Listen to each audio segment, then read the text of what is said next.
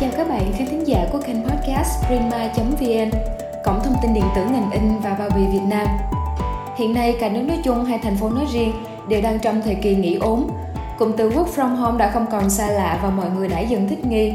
Mọi người không chỉ thực hiện công việc hiện tại mà còn suy nghĩ và đưa ra những hướng đi trong tương lai cho thời kỳ hậu Covid. Trong một thập kỷ tới, lĩnh vực đồ họa, bao bì và in ấn phải điều chỉnh để đáp ứng nhu cầu của thị trường. Đó là số lượng các đơn hàng ngắn hơn và thời gian giao hàng nhanh hơn. Điều này sẽ định hình lại thị trường và chi phí sản xuất để phục vụ khách hàng. Qua đó, nó cũng tạo ra nhu cầu đầu tư vào những thiết bị và các giải pháp công nghệ mới. Ngay trong khi ngành công nghiệp và thương mại đang định hình cho thời kỳ hậu Covid-19, Hôm nay, podcast từ Prima giới thiệu với quý khán thính giả những thay đổi lớn của ngành in trong thập kỷ tới. Các nhà cung cấp dịch vụ in, PSP sẽ phải đầu tư nhiều hơn vào máy in kỹ thuật số như máy in phun hay máy in toner. Lĩnh vực in kỹ thuật số trong thời gian tới sẽ đem lại hiệu quả chi phí vượt trội trong những đơn hàng thay đổi thường xuyên và thời gian sản xuất ngắn.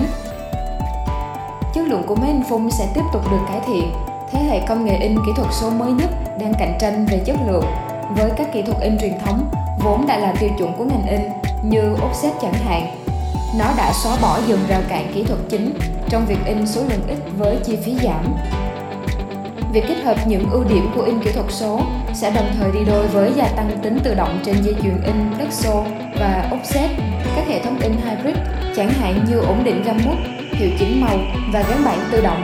Những điều này giúp làm tăng sự tương thích của in kỹ thuật số và kỹ thuật in truyền thống theo điều tra, thị trường ngày càng có nhiều đơn hàng đòi hỏi phải ứng dụng in kỹ thuật số và in lai ghép, mở ra các phân khúc mới về việc giảm chi phí của in kỹ thuật số, đặt ra các ưu tiên R&D mới cho các nhà sản xuất thiết bị. Khách hàng sẽ được hưởng lợi từ việc giảm giá thành, nhưng điều này sẽ chứng kiến sự cạnh tranh khốc liệt hơn giữa các DSP. đặt trọng tâm mới vào việc quay vòng vốn nhanh, đáp ứng hoặc vượt qua mong đợi của khách hàng và cung cấp các tùy chọn gia tăng giá trị sản phẩm in thường là ở khâu thành phẩm chính là cách mà các PSP đang phát triển trong thập kỷ tới. Đối với hàng hóa đóng gói, với số lượng in ngắn, giá thành thấp sẽ giúp đa dạng hóa số lượng sản phẩm hoặc đơn vị lưu kho SKU mà khách hàng cần. Kỹ thuật số cũng sẽ hỗ trợ việc tạo ra sự đa dạng lưu kho và sản xuất in loại bao bì ngắn hạn. Thị trường bao bì vẫn phát triển tốt, ngành bán lẻ đang có những thay đổi lớn đặc biệt là sự bùng nổ của thương mại điện tử trong dịch Covid. Nhiều doanh nghiệp nhỏ đã tự mua nhãn hàng bao bì. Sử dụng rộng rãi hơn các nền tảng web print khi việc mua sản phẩm in chuyển sang mua hàng online, mô hình kinh tế đang dần chuyển mình thành nền kinh tế phẳng. Cùng với đó, số lượng phát hành báo và tạp chí đã giảm nghiêm trọng kể từ quý 1 năm 2020, khi ngân sách quảng cáo bị cắt giảm Hoạt động tiếp thị trong thập kỷ 20 này chủ yếu dựa vào các chiến dịch có mục tiêu ngắn hạn.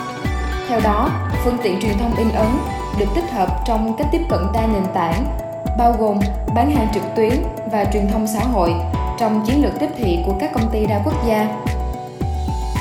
Những quy tắc mới về tính bền vững trong hoạt động kinh doanh, giảm chất thải và hạn chế số lần in tái bản đã đưa đến việc đổi mới nguyên liệu thô như mực in sinh học và vật liệu in có nguồn gốc rõ ràng dễ tái chế hơn. Đây là điều mà các PSP đang phải đáp ứng với những quy định từ luật pháp. Địa phương hóa đặt hàng in vì nhiều công ty tìm cách tối ưu hóa chuỗi cung ứng của họ sau Covid để xây dựng khả năng phục hồi nhanh.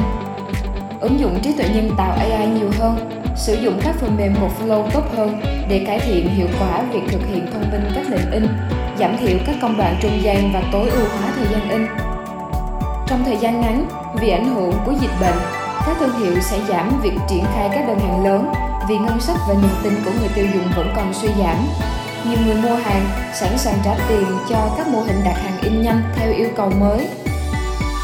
Sắp tới, nghiên cứu mới của Smithers sẽ cung cấp một hướng dẫn kinh doanh quan trọng cho các tổ chức ở tất cả các giai đoạn của các chuỗi giá trị in.